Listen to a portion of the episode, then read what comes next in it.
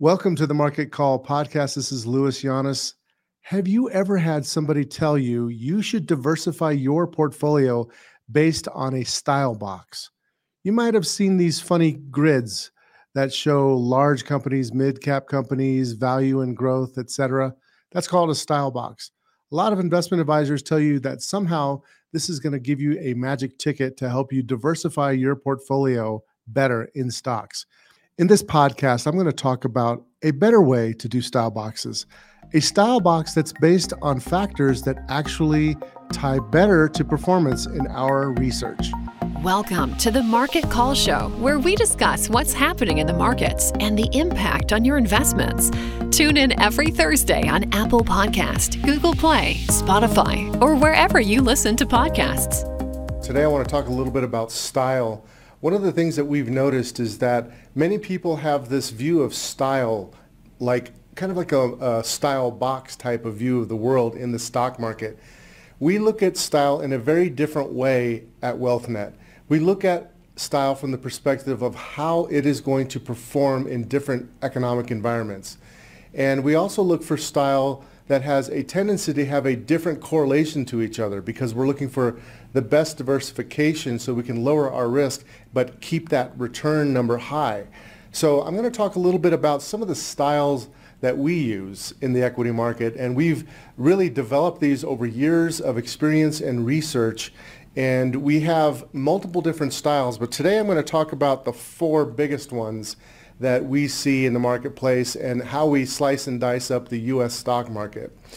Now, if you have been following my research over the last 20 years, you know that I have always been using a concept of quality, valuation, and technical. So I, I split the market up by these characteristics uh, of quality, meaning how knowable are the cash flows, how solid is the balance sheet, you know, the, the, the basic uh, quality of earnings, all of those types of factors that are wrapped up into one element. And then, uh, then the valuation has to do with how much are we paying for that, that uh, particular investment given its measures of value, uh, like earnings and assets and cash flows and dividends, things like that. And then there's the technical side, which has to do with the supply and demand of the investment itself. Is the marketplace recognizing that particular opportunity? Now, when you look at the stock market in general, we have a massive quantitative system that we have developed over the years that allows us to look at all the stocks that are liquid and tradable in the United States. And uh, we score them on various metrics. And within each one of those big components, quality, value, and technical, there are many sub-elements to it, uh, meaning there's different metrics that we're looking at. And right now I'm talking just about quantitative information. That is the information that's just numbers. So we also obviously look at the qualitative side. It's a big part of what we do. But today I want to focus just on how we look at style and how it's so different than, say, um, some of the style box type features that you see with most um, kind of third-party data vendors. Hello, happy podcasters. This is Louis Llanes. Have you read my book, The Financial Freedom Blueprint? If you haven't, you should check it out. You could get a signed copy. I'm signing copies. You can go to pathtorealwealth.com and pick up your copy. Let me tell you just a few reasons why you should pick this book up. First of all, I put years of experience of advising individual investors of all types, very eh, high net worth people, as well as people, just normal everyday people. And I explain to them the seven steps to accelerate their path to prosperity, to keep their money, and to build the money.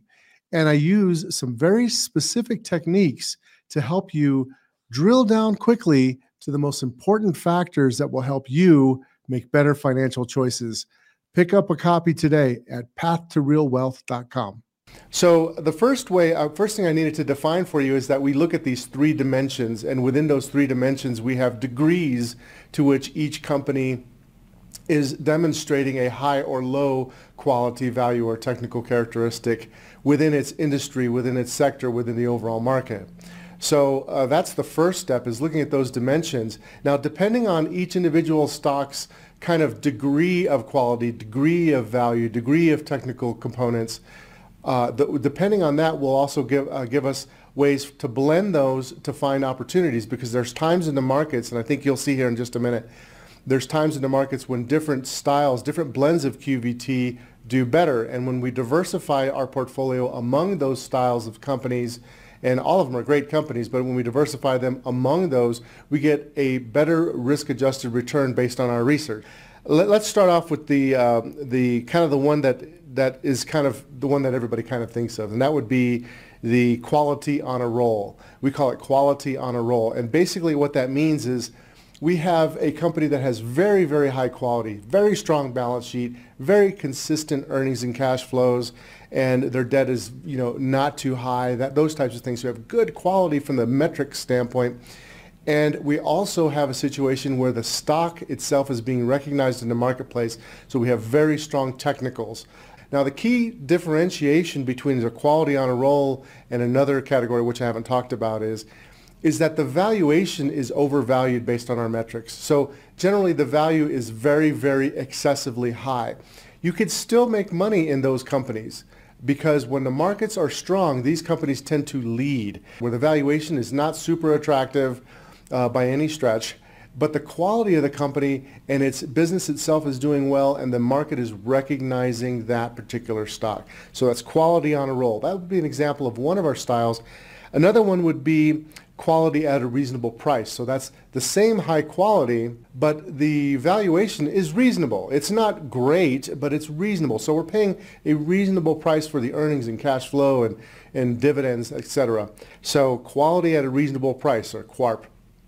Another one would be our uh, rock stars. Our rock stars would be your, your stocks that have all three characteristics, quality, value, and technical, all hitting on, on the top quartiles, the top cylinders, right?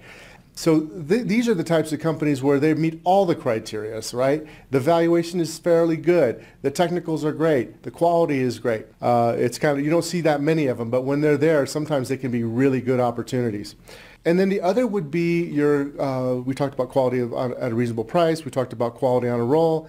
And the last one I'll talk about today is emerging value. So basically what that is, is that's a company that's quality is not necessarily the best, but it meets a threshold of, of to where we think that that company can actually, is they're not going to go out of business. They have an adequate amount of quality. It's not amazing, but it's an adequate amount.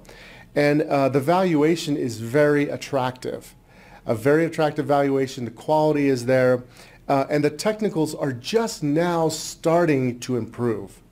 So that would be a company that is has a lot of times they they're not really uh, as uh, knowable. Like you don't see them on the headlines. They're typically not the headline type stocks.